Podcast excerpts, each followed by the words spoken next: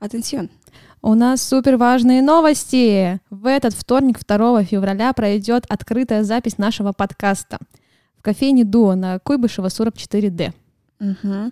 Мы попытаемся рассмешить меня,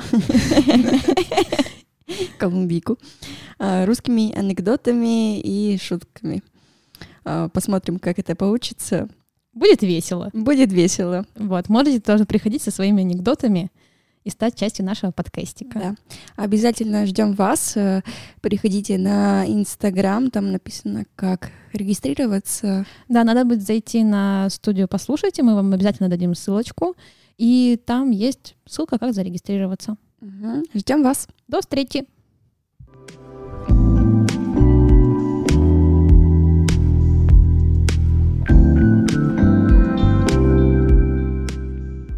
Когда я начала сама преподавать, я поняла, что учитель — это в первую очередь человек.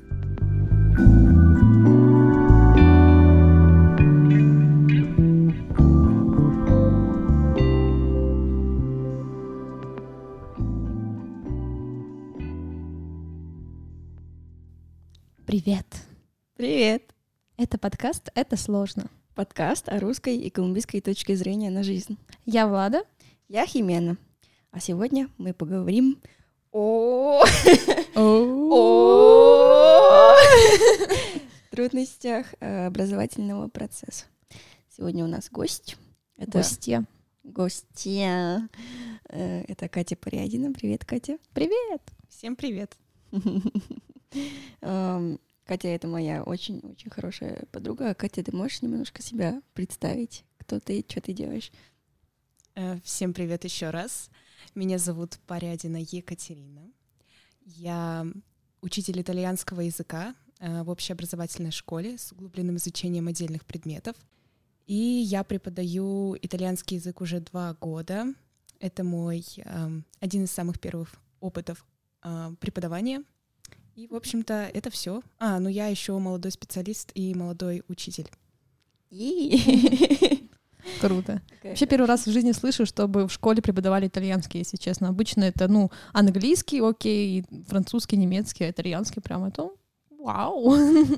Ну, потому что буквально три года назад э, Министерство образования обязало всех вести второй э, иностранный язык по выбору.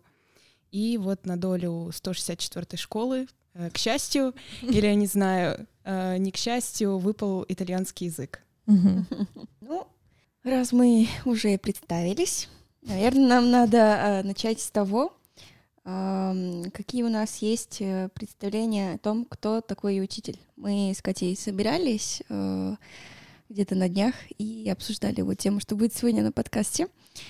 И она задавала нам такой вопрос. Я хочу начать с сомнения Влады, наверное.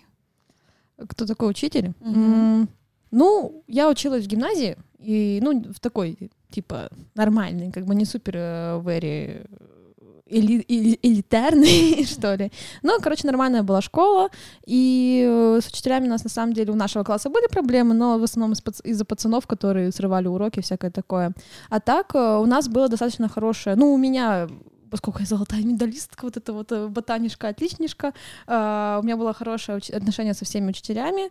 Для меня, наверное, учитель — это вот тот, кто такой вот, я не знаю, такой магистр йода, короче который тебя вот своей мудростью такой наполняет, э, отдает тебе, э, ты это внимаешь, потом перерабатываешь, потом... Ну, кстати, вот у меня были очень хорошие отношения с учителем по английскому, с учителями по английскому, и вот мы там с ними прям что-то обсуждали, делали какие-то проекты. Вот, вот это, наверное, самое классное, вот когда дается вот такие отношения выстроить с учителем, когда ты не только воспринимаешь от него информацию, но вы как-то еще вместе чего-то там делаете. Вот что-то такое, такое. Я не знаю, как это сформулировать, если честно, в одно слово. Ну вот, вот мастер. Мастер. Наверное, то, что ты имеешь в виду, это такой гид, типа профессиональный. э, Ну, Я не совсем согласна со словом гид, потому что э, гид тебе просто показывает, это такой, ага, ага, ага, ага, ага, и все. А я тут говорю еще про вот эту вот отдачу. Ну, типа вот самое классное, когда вы что-то еще вместе делаете. Вот это прям пушечка. Есть, конечно, учителя вот эти гиды, но не все, на мой взгляд. Ну ладно, хорошо. А кто с твоей точки зрения вообще учитель такой? Что это за человек? Для меня учитель — это человек, который обладает знаниями, там некоторый багаж знаний, как у нас говорят. А, говорю у нас, видите, я, уже э, русифицирован. И не только обладает ими, но и умеет передавать эти знания. Очень часто бывает, что человек знает много о чем, но при этом не умеет эти знания передавать. Вот это не учитель, э, на мой взгляд. Вот да, он может там, ну, допустим, по профессии быть учителем, но если он не передает ничего, то, простите, ты не, не на то, эм, не, не на ту профессию. Работаешь. Да, да, да, да, да, да пошел. Как-то так. Ну, как вы видите, сколько людей, столько и мнений. Uh-huh. у каждого своя точка зрения, кто такой учитель, кем он должен быть и какими знаниями он должен обладать, какими навы- навыками. Но я скажу, что когда раньше я была само, сама ученица в школе, у меня примерно такие же были понимания и вообще представления о том, кто такой учитель. Но когда я начала сама преподавать, я поняла, что учитель — это в первую очередь человек. Это человек, это не мастер йода, э, который обладает какими-то сверхспособностями. Это не человек, который обладает огромнейшим багажем знаний. Эм, чтобы вы понимали, даже если вы очень-очень много знаете, вероятность того, что вы примените свои знания на все сто процентов в школе, эта вероятность очень мала. Uh-huh. Для меня вот спустя два года преподавания я поняла, что учитель — это в первую очередь человек, который ведет процесс обучения и воспитания с применением различных технологий, методов, э, способов современных, современных преподавания. И, в общем-то, пока что это все. Надеюсь, спустя несколько лет, если я буду продолжать э, преподавать, это прибавится. Но на данный момент вот так вот. Угу. Ну ладно, хорошо. А, она права, она права. А, вот и в этом, наверное, возникает э, вопрос. Ты говоришь, э, что учитель это человек. Наверное, ты говоришь это по какой-то причине. Можешь объяснить?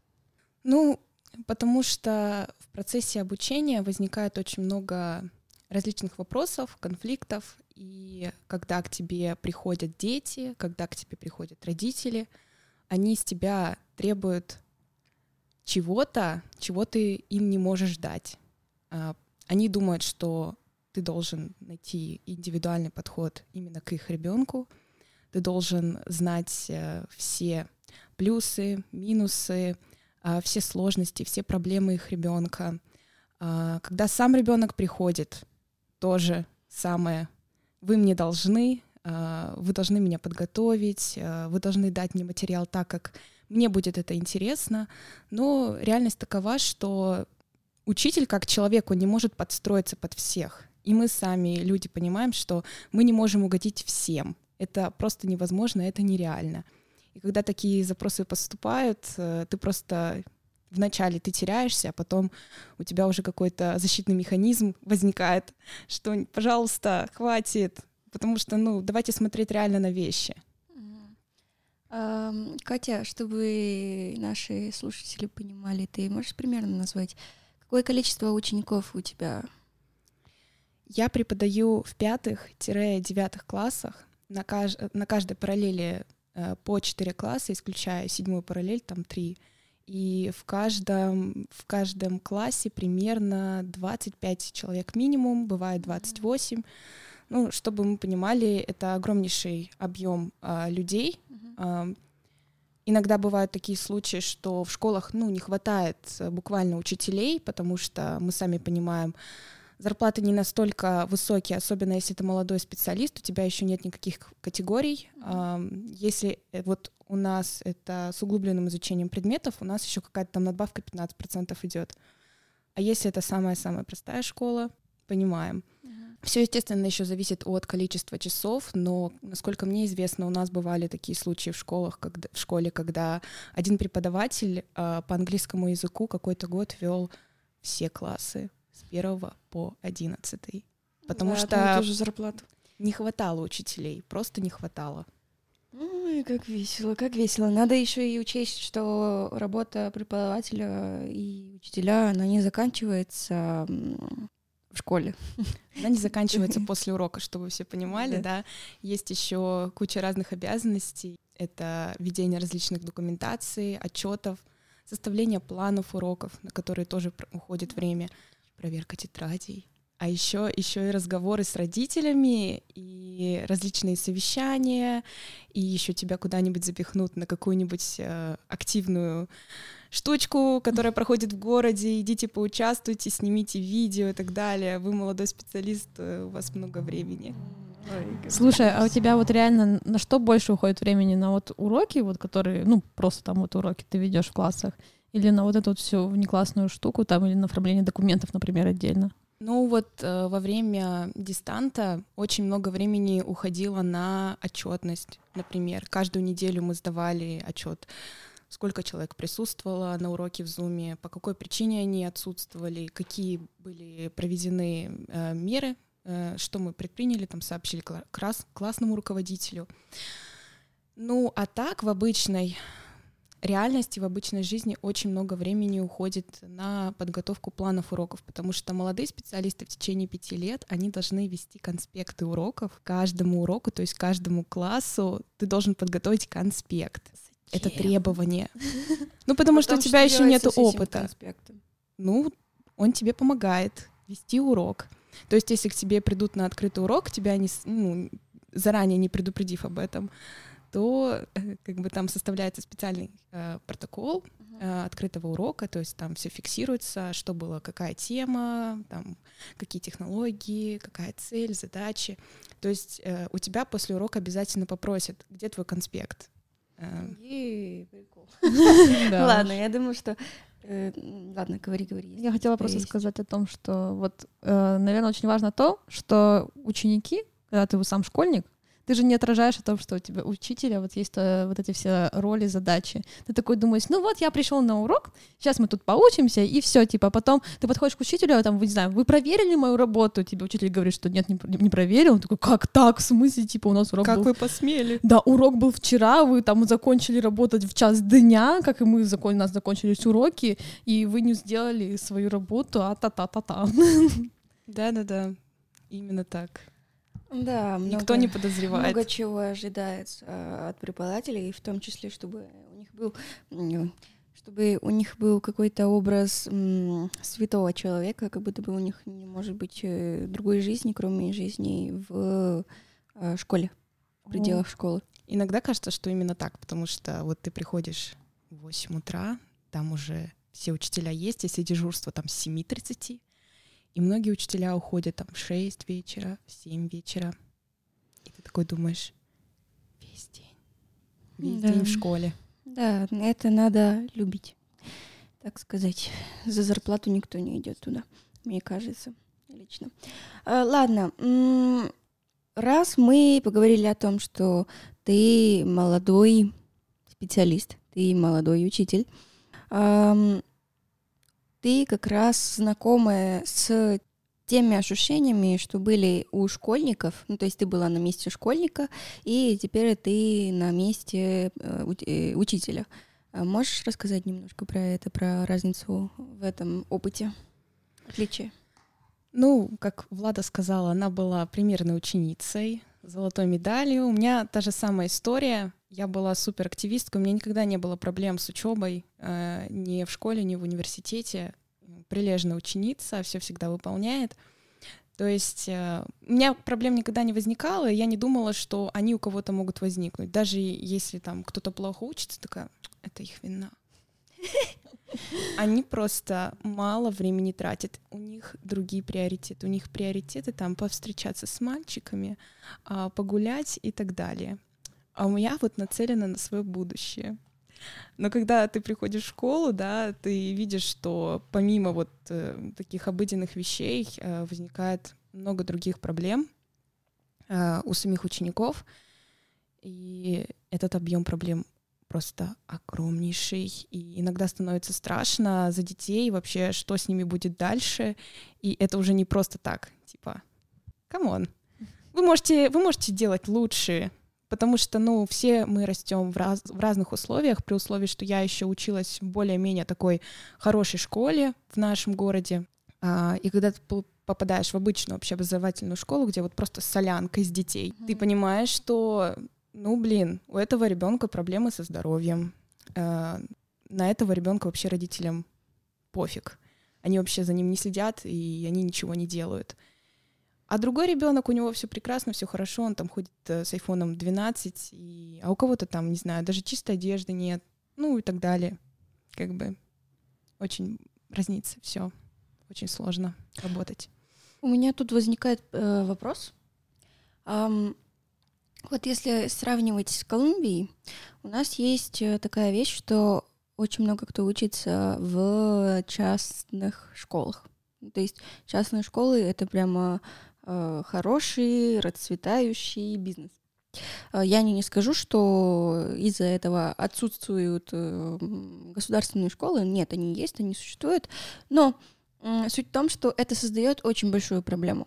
Вот точно так же, как и есть частные школы и государственные школы, есть и частные университеты. И, к сожалению, в Колумбии много Э, частных университетах. Э, именно государственных, наверное, только один или два хороших.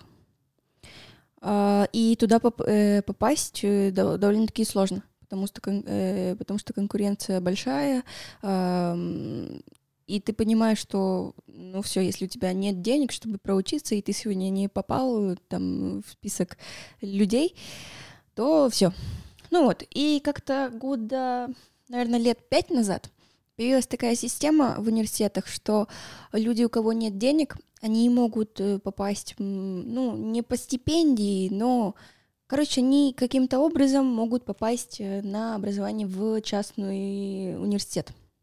И после образования, когда они будут работать, э, вернуть эти деньги, ну, по какой-то программе. И возникает следующая проблема — человек без денег приходит э, в эту суперэлитную, суперэлитный университет, и к нему относятся очень-очень плохо. Прямо вообще ужасно. То есть никто не, не дружит с ним, потому что вот он из нижних классов, вот это вот все. И начинаются психологические такие проблемы у человека, потому что его не воспринимают как как человек, э, который мог бы интегрироваться. Ну, это одна из самых больших проблем. Плюс к, тот факт, что ему надо покупать еду. Внутри университета еда супер-супер дорогая. Он голодает. ну вот, э, еще и куча-куча проблем. Но я хотела спросить э, по поводу, вот у тебя есть смесь в школе вот этих всех людей разных классов, не существует ли такие проблемы, что вот человек, у которого, ну, условно говоря, iPhone 12, и он такой, ой, фу, ты такой грязный, уходи от меня? Ну, мне сложно судить, потому что я не классный руководитель, uh-huh. и я в основном вижу детей вот там 20 минут перемена и 35 минут урока. А, когда я вижу, что такие проблемы возникают, я, естественно, пытаюсь их как-то разрешить или просто на корню рублю, что там кто-то кого-то посылает, кто-то кого-то затыкает. Я говорю, так, это э, могу здесь делать только я. Ну, потому что, да, возникают сложности. Я уверена, что они есть. И это лучше спрашивать не меня, а человека, э, который непосредственно работает с такими детьми, с трудными детьми. У нас такой человек есть, и угу. это постоянный контроль э, за детьми, это мониторинг э, их поведения, это мониторинг их социальных сетей, угу. это постоянные беседы с родителями. Бывает такое, что родителям звонят тупо каждый день. Каждый день звонят. То-то, то-то, то-то то-то, не забудьте, напомните, скажите. И это очень-очень сложно. А, но у нас еще более-менее это нормально. То есть у нас нет такого, что если кто-то такое видит, а типа пофиг. Потому что такие школы есть, поверьте. Я встречала детей не в школе, там, ну, где я репетиторством занимаюсь, там мальчика все намного сложнее, все намного хуже в школе. У нас более-менее нормально, за, не, за этим следят, э, это пресекают, постоянные беседы с родителем, постоянные эм, родительские дни и так далее. То есть это зависит тоже от школы? Это зависит от школы, это зависит от класса, то есть э, бывает такая градация, так как это школа с углубленным изучением предметов, есть математический, например, класс.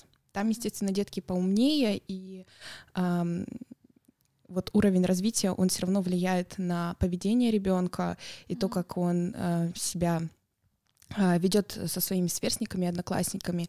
А бывают э, такие классы, что, господи, боже мой, ты просто заходишь, у тебя волосы встают дыбом, и там дети знают больше матов, э, больше различных выражений, чем ты вообще за всю свою жизнь слышал. И они не стесняются говорить это при учителе. И даже если ты попытаешься их как-то остановить, они тебя не послушают.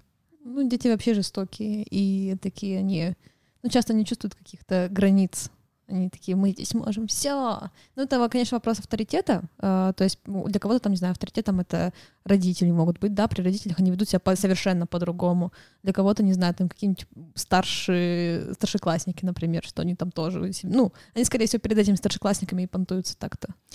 Я помню, когда я только начинала работать, я с Хименой как-то ходила, мы ходили гулять, и я, Химена, они не понимают, что им нужно выполнять домашние задания. Химена, они там э, не понимают, что они не могут такое делать при учителе. И э, я просто была потеряна, и мне Химена сказала, у них просто нет этих рамок. Их никто не научил, им никто не показал. И они с этим выходят в жизнь. Одно дело, извините, там пятый класс, а другое дело там девятый, ну, уже да. там здоровенный выше тебя, вот такие вот, подходят к тебе, эй, ты, ты чё, кого? Я тут вообще король. Это ужасно, отвратительно. Ладно, да, у нас, э, уже говоря о Колумбии, у меня, конечно, другой опыт. Частично это связано с тем, что я всегда училась в частных школах. Ну, то есть у меня точно так же, как и ты, такой, ну, ладно, надо сделать то-то, значит, я сделаю. Но хотя я, я не буду вам врать уже к концу образования, такая, я ничего, я ничего не хочу делать. А можно я задам вопрос да, про да. частные школы? Давай. Вот если ребенок себя так ведет, да, mm. он пререкается с учителями, как-то оскорбляет, плохо себя ведет, и это частная школа. Да. Его могут выгнать. Да, а, да, всегда были такие угрозы. А, тебе был такой журнал, где записывали всякие штучки, ну, типа, неправильное поведение ребенка. И если ты три раза сделал ну, что-то не так, тебя записывали туда, тогда вызывали родителей, и ты уже, вы уже договаривались, что вот вы сейчас подписываете такую бумагу, где ну, типа родители обязуются ну, следить за своим ребенком, ребенок э, тоже говорит, вот хорошо, я начинаю, я начну выполнить домашку, ля, более уважительно к преподавателю и так далее. И потом, если это все не наблюдалось, ему говорили, вот вы не выполнили, э, выполнили еще один час, и потом все, вроде как такой был процесс. А с гимназией как? Пу-пу-пум. ну, у нас не было такого. То есть, ну, у нас были угрозы. Вот мне стало интересно, это вот заканчивалось на угрозах или реально были Нет, случаи выгоняли? Вы, выгоняли? Выгоняли. Выгоняли. Да, я помню, э, один раз мы отмечали Рождество, мы приходили все в школу вечером, и какие-то ребята решили, что будет очень прикольно принести алкоголь в школу. Да. Они принесли, что-то начали пить. Э, меня не было в школе, но я услышала историю. Они начали пить э, в туалете, кто-то их обнаружил. Потом был очень долгий процесс, они не ходили к нам в школу очень долго. Ну, э, это как, конечно, какие-то непонятные наказания для меня. Типа, ребенок не так себя вел, значит, он не будет ходить в школу месяц. Для меня лучше, чтобы он переходил в школу и работать уже с ним школе. Ну, короче, они не приходили к нам, они приходили, ну, наверное, раз в неделю, чтобы собрать все домашки, потом выполнить их и каким-то образом отдать преподавателям на следующей неделе. И после месяца или полтора их выгнали. Капец. Ну, в общем, у нас никогда никого не выгоняли. Я помню, что у нас там устраивали всякие драки прямо за школой напротив окон директора. Э, всякие разные были неприятные ситуации. Чуваков звали просто, ну, там, в кабинет там, к завучу, и на этом-то все и заканчивалось. Ну, наверное, там звонили их родителям, говорили, но по факту никто э, не выгонял. Э, после девятого класса у нас много ушло, то есть у нас было, когда мы поступили, у нас было два класса по 36 человек, потом нас разделили на три класса, и после девятого класса нас снова соединили на два, короче, там целый класс, считай, ушел. Вот. Но там скорее они сами там уже все понимали, что им не надо доучиваться до 11 и в университет они, скорее всего, не пойдут. Так что такое, да. Ну, наверное, это не вопрос надо, а вопрос хотят Я вот, я еще, кстати говоря, никогда не понимала, вот в американских фильмах там you got detention, то есть ты не можешь приходить в школу, э, ну, для наших, наверное, российских школьников это ура! Да. Может а быть, немножко прикол? объясним сначала, что такое detention. Uh, в моем понимании, да, uh-huh. ребенок не так себя вел, его садят uh, в такую комнату, где сидит uh, преподаватель, они ждут, ну, условно говоря, они час сидят, и они должна, должны просидеть вот этот час молча. Там в чем смысл? Чем-то заниматься, и фиг знает, я, я тоже не знаю, почему это существует. А вот даже вот если не приходить в школу, да, Mm-hmm. Просто собирать задания, это можно сказать домашнее обучение какое-то. Да. Ну да. А в чем какая воспитательная? Ну, я бы наслаждалась вообще. Вот ну, да. Мне да. не надо ходить в школу. Вау!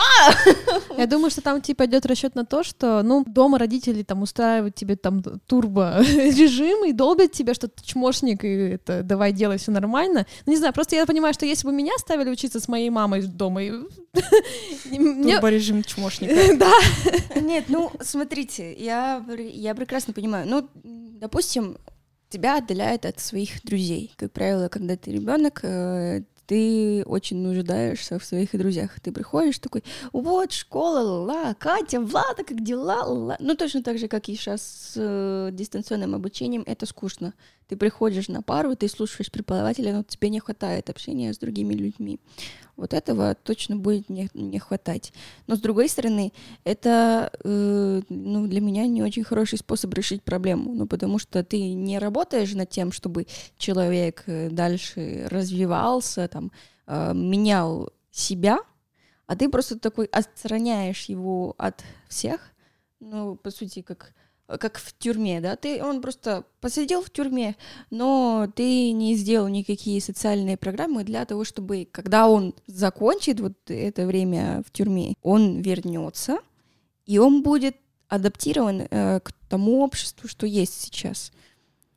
Ну да. Ну, я соглашусь. А я немножко не соглашусь. Я, не, я понимаю, в чем прикол, типа, того, что типа ты отстраняешь, потому что учителя в школе не обязаны заниматься воспитанием ребенка. Если ребенок себя плохо ведет, то они не должны, как бы, это же будет тормозить э, общеобразовательный процесс, ну, там, для всего класса, например, в ну, котором ты тормозишь находится. их образовательный процесс, понимаешь? Ты их не тормозишь, ну, ты, они должны все равно выполнять домашку, они должны как-то все равно проходить материал. Именно поэтому это чуть лучше, чем как ты сидишь в тюрьме, потому что в тюрьме тебе не дают домашние задания я по жизни. Я просто сравниваю, я просто Я сравниваю. тебе говорю о том, что вот когда человек выходит из тюрьмы, он реально не адаптирован к жизни, потому что, ну, он не в курсе, что там происходит, ему не, ему, грубо говоря, у него нет там задания, типа, вот, посмотрите в интернете, какие произошли сегодня новости, вот.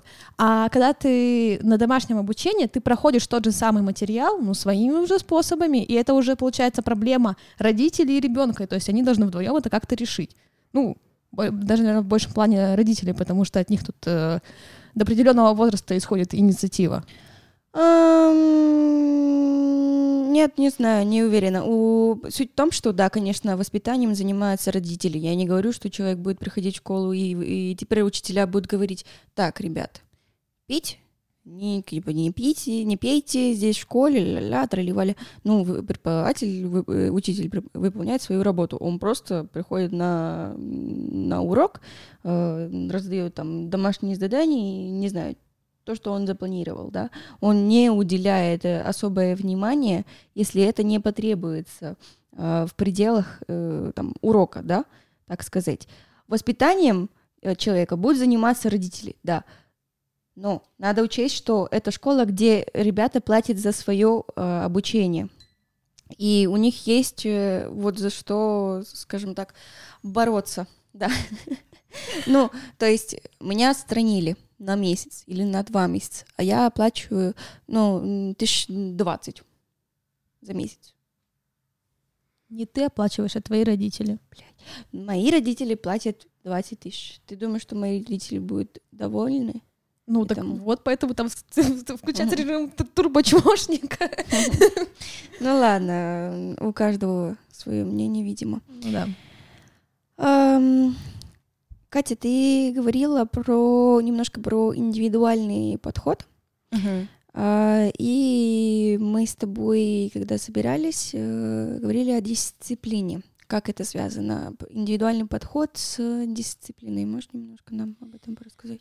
Я бы сказала, что индиви- индивидуальный подход э, невозможен ввиду того, что как раз-таки дисциплина урока — это временные рамки урока, и еще один пункт — это разный уровень умственного развития, большая дифференциация, и все это просто сводит на минимум. Я бы не сказала, что она не делает полностью невозможным, но она делает процесс вот этого индивидуального подхода, возможность индивидуального подхода почти что невозможным.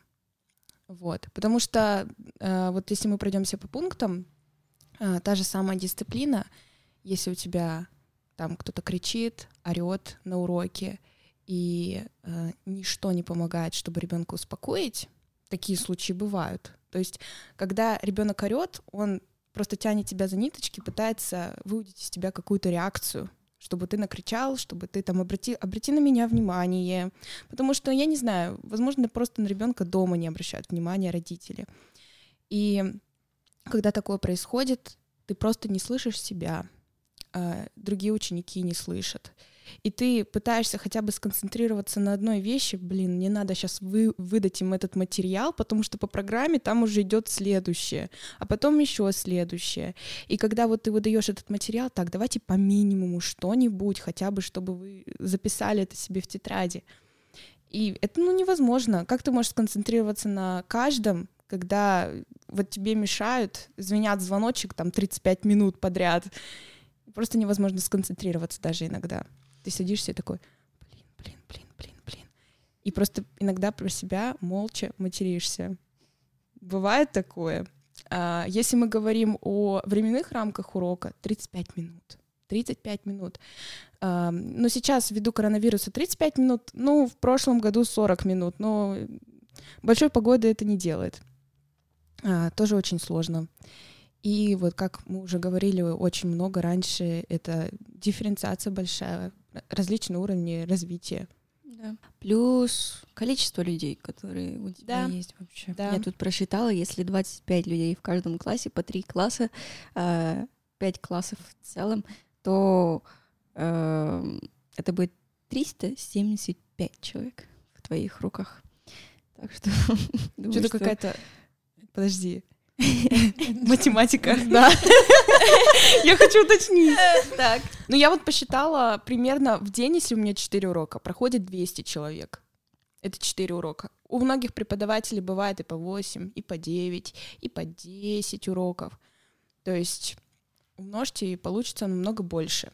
Ну, У меня получается 625, но я... Я не поняла. Но я просчитала просто, какие классы у тебя есть и сколько людей у тебя в целом, не каждый день. 5 классов. Это Пять 5 классов? классов. А, В каждом по Нет, 3. 5, 5 параллелей. 5 параллелей. Да. На каждой параллели по 4 класса, грубо говоря.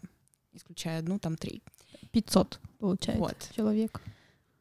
Ну ладно. В неделю, 500 человек неделю. я сделала. Да, в неделю. Не, не, не в день, а в неделю.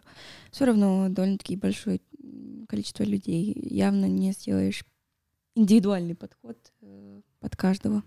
И говоря о подходах, мне хотелось бы, чтобы ты нам рассказала про то, что работает и что не работает в рамках того, что ты делаешь. Я очень скоро поняла, что будет работать э, благоприятная всегда обстановка на уроке. Э, То есть э, спокойствие, сохранение спокойствия, никогда не кричать. В любых ситуациях мы спокойны. Вот это вот, знаете, девиз был, наверное, лет 10 назад на всех футболках печатали. Keep calm and carry on, да, сохраняй спокойствие и продолжай работать, продолжай, ну, делать что-то. Вот это девиз всех учителей, потому что а, вот сохранение этой благоприятной обстановки, оно влияет на то, что дети будут хоть что-то делать. Когда обстановка неблагоприятная, когда мы кричим, Это вот сто процентов работать не будет. Возможно, это на какую-то долю секунды, на минуту, на две может привлечь внимание всех. Потом все вернется на круги своя, потому что, как мы знаем, когда мы видим или мы слышим, что кто-то начинает кричать там в общественном транспорте, мы такие, а, что там, что там? А, ладно, пофиг. Ну, как бы мы понимаем это. Э, это отталкивает, это пугает. Во-вторых, я бы сказала, что обязательно будет работать не сухая выдача материала, а какая-то какой-то специальный, специфический подход, э, какие-то игры. Групповые работы очень интересно. Они достаточно мало проводятся, я заметила в школе, вот у нас. Но когда дети работают в группе, когда ты им даешь там, например, только цель и задание, э, там просто такой, такая буря эмоций, это тоже будет работать. Ну, а что не работать? Как я сказала, это крики и попытка забрать телефон. У нас вот в универе забирали телефоны на итальянском. Ну, была такая практика. Мне кажется, язык — это тот предмет, где ну сто процентов не должен забра- забираться телефон. Это в первую очередь переводчик, это в первую очередь словарь. И, не знаю, загуглить спряжение глаголов по итальянскому языку на этом сайте. Бла-бла. Да-да-да-да, да. Все так удивляются. Я пишу на доске этот сайт, они такие бла-бла-бла-бла, и там начинается, господи.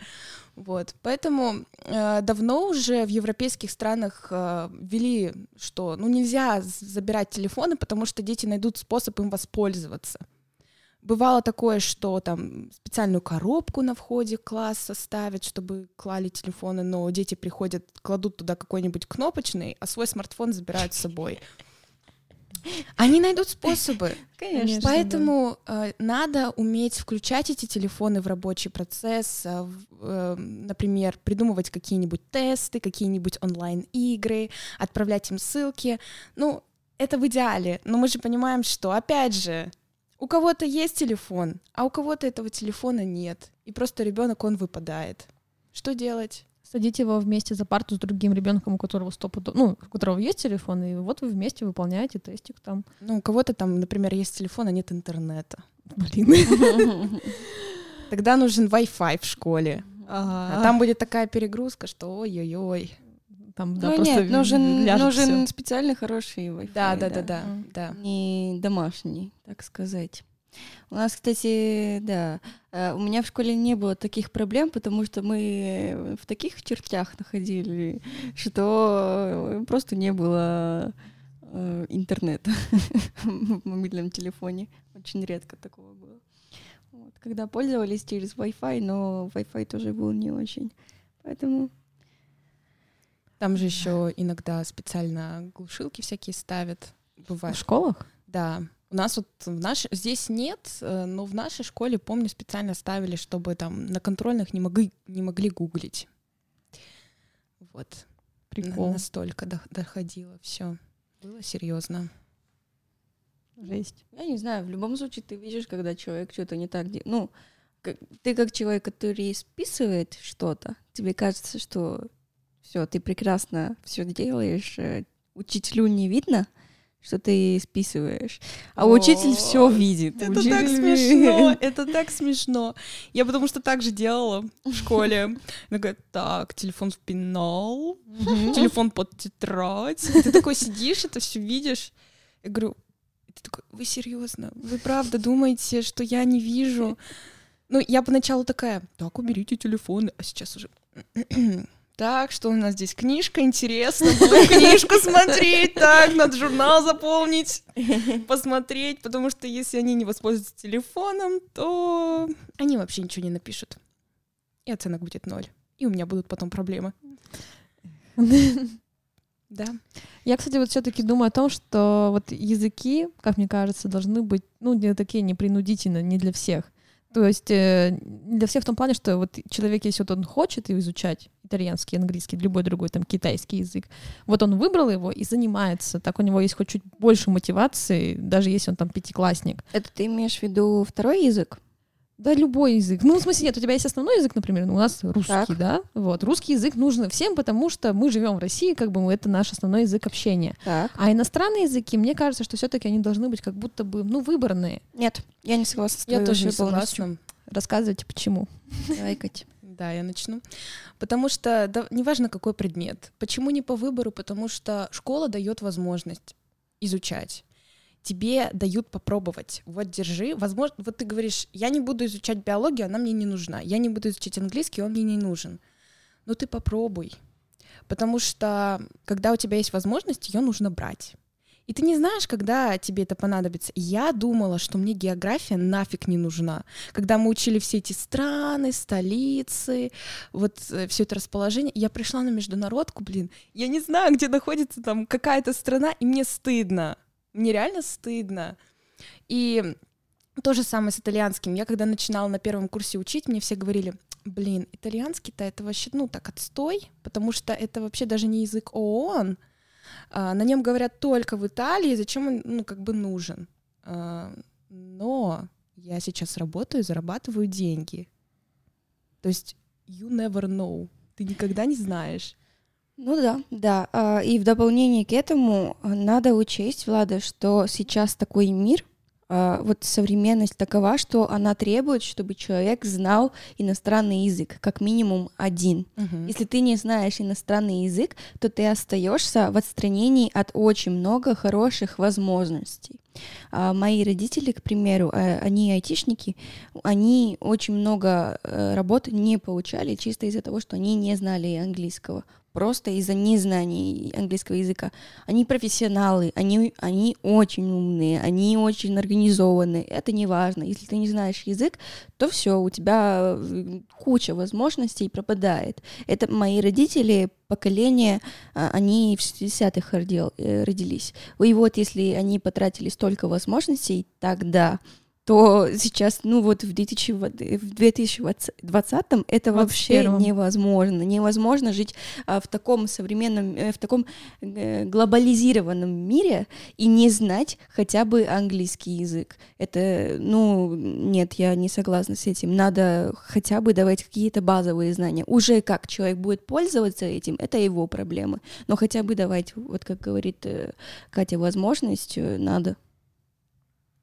А почему не надо? Н- Нет, ну, я, наверное, неправильно выразилась, ну, сейчас скажу. Я, как человек, который тоже живет в 21 году, понимаю, что без английского никуда. Вот у меня был английский в школе с первого класса, это классно, понятно. Ну, для, для меня понятно, зачем обязательно вот мы все учили именно английский. Я просто считаю про, э, то, что вот второй язык, да, второй язык, он должен быть, ну, выборный. Ну, скажем, я понимаю, да, что всегда там, когда ты что-то получаешь какие-то знания, они тебе могут рано или поздно пригодиться, и ты сам этого не ждешь. У меня была такая ситуация с игрой на гитаре, я выучилась как бы худо-бедно играть на гитаре, там, когда мне было лет 15, и потом я преподавала гитару, хотя сначала я такая, да зачем мне это надо, ну ладно, пусть будет. Вот. И то же самое абсолютно получается с языками. Ну вот да, вот ты сейчас преподаешь точно так же. Не знаю, что ты делаешь пока. Я не преподаю языки, я пользуюсь языками. Но ты пользуешься, да, то есть ты вот выучил э, русский, вот ты сейчас э, организуешь фестиваль крупный музыкальный в Екатеринбурге. Ну, Отчасти. Да, отчасти. А, Я организую, но это не моя основная задача. Моя основная задача — это коммуникация, ну вот как раз с иностранными государствами. Вот Ну где вот. мне нужны, нужны мои иностранные языки. Вот, и скажем, например, у меня в школе был выбор второго языка. У нас был, ну, он был достаточно узкий, то есть либо французский, либо немецкий. Э, Я тогда пошла на немецкий, потому что, ну, почему бы не пойти на немецкий? Вот. И то есть, ну, не знаю, как будто бы ты тут уже принимаешь какое-то решение, то есть ты не, как сказать, у тебя вот появляется вот это вот э, осознание свободы, то есть у тебя есть свобода выбора, что ты не просто обязан делать, потому что вот школа тебе сказала, вот на тебе делай, вот именно вот это ты будешь учить. Ты такой, я, может, не хочу этого, а тут ты такой, ну, я подумаю, выберу себе, что лучше. Вот я тоже вот. хочу сказать по этому поводу. Все прекрасно, я за выбор языка любого, выбирай, отлично. Но а, представьте, где в общеобразовательной школе, блин, найти такой выбор. Вот, ребята, кто хочет изучать и французский, кто хочет немецкий, да, блин, здесь хотя бы хоть немецкого найти учителя, хоть какого-нибудь, который будет преподавать. Потому что я одна веду все параллели. Ну, я думаю, с итальянским это вообще как бы пока сложно у нас. Вообще сложно. Где найти учителя итальянского языка? Да, конечно, это звучит как идеал, где все могли бы выбрать то, что им нравится по языку и пойти туда, но надо понять, что если есть дефицит преподавателей, то это, наверное, невозможно. А, вот. А плюс э, то, что ты говоришь про обязанности, то, что я обязан изучить этот предмет. Вот как раз тут для меня возникает, эм, так сказать, мнение, что ну, в школе, как правило, ты всегда обязан что-то изучать, ну, потому что есть школьная программа, которая уже кем-то построена, и, возможно, она несовершенная, ну, точно-точно она несовершенная, она постоянно меняется, и вот это вот все. А, но главное сделать так, чтобы ученик э, не прочувствовал эту обязанность, да, то есть ты ему показываешь, что надо, ну, вот итальянский язык, и ты э, преподаешь таким образом, что человеку самому интересно. Это, конечно, очень сильно зависит от того, какое воспитание у него есть, как он это все может воспри- воспринимать, считает ли он это нужным. Типа, ну, нафиг, нет, мне не нравится этот преподаватель, значит, я ничего не буду учить. Но если это будет как игра, как правило, если ты что-то учишь, и это для тебя игра, тебе интереснее, ты этим будешь заниматься, и ты не будешь э, чувствовать, что это обязанность. Вот и так совсем. Вот я, мой пример. Как я приехала в Россию? Я думала, что будет прикольно учиться за границей. Я думала, что э, будет прикольно учить э, другой супер странный иностранный язык. И вот как-то как так я здесь оказалась. Угу. Потом, спустя несколько лет, уже здесь, в России, я поняла, что это все были не мои собственные идеи. Вообще, в принципе, это были не мои идеи. Это были идеи моих родителей. И они мне передали вот эти вот, ну, не знания, но, по крайней мере, идеи того, что надо, э, так сказать, захватить мир.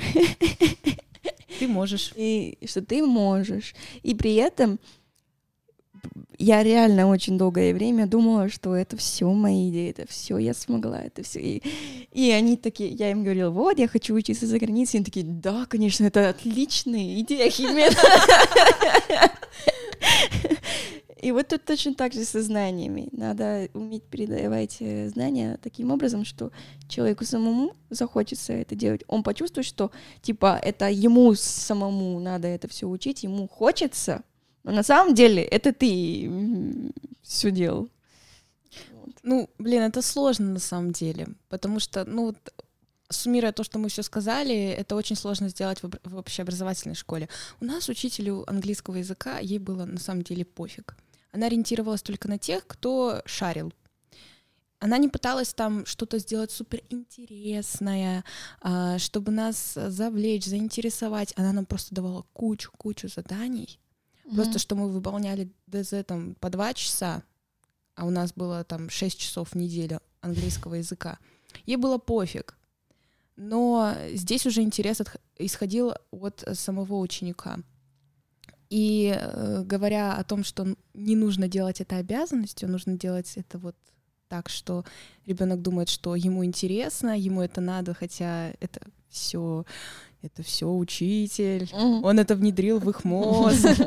Вот. Э, кому-то может получиться, но мне кажется, большинство детей, опять же, ни под кого не подстроишься, под каждого, и подгадать стопроцентно нельзя. Конечно, конечно. Это... Но было бы классно, если бы так можно было сделать. Все 30 человек думают, что им необходим итальянский язык. Они будут на нем разговаривать, и все уедут в Италию. О, да. Но это все равно о, приятно, приятно всегда учителю, преподавателю, когда ученик хорошо учится, когда ему интересно. Да, когда да это безоговорочно, да. Ладно, мы уже подходим к концу. Будем подытоживать. Да. Так вот, мы уже назвали проблемы, мы назвали то, что работает.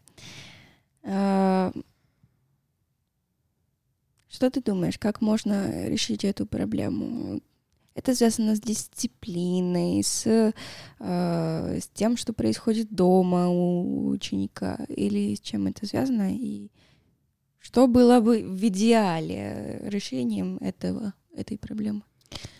Вообще, мне кажется, что корнем вот этой вот проблемы, что невозможно найти индивидуальный подход, эм, является то, что мы не обладаем э, полным инструментом знаний, и дети меняются с каждым годом, э, психика меняется там, из-за интернета, из-за игр. Мы все равно по-другому начинаем воспринимать реальность, и часть реальности у нас уходит там в интернет. Поэтому э, учителям необходимо постоянно-постоянно обучаться. Потому что вот обучение — это тот самый ключик э, к тому, чтобы решить все проблемы. И проблемы с дисциплиной, и проблемы, там, не знаю, с индивидуальным подходом, э, проблемы там невозможность, заинтерес... невозможность заинтересовать ученика. И существует очень много различных курсов, э, там, программ, переподготовки и так далее.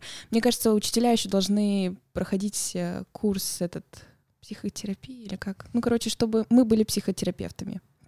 Вот. И вот, и, наверное, если мы будем постоянно обучаться, э, то мы, возможно, не достигнем идеала, и мы не решим стопроцентно эту проблему, но у нас получится хотя бы немножко приблизиться к этому. Можно тебя еще наконец э, уточнить, что вот ты упомянула про э, психолога, то, что вы стали бы психологом. Угу. Что ты имела в виду?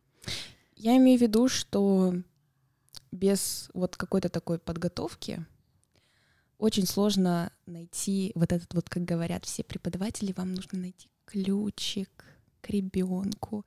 Очень сложно найти. И мы же понимаем, что дети, они приходят в школу, для них это э, безопасное пространство.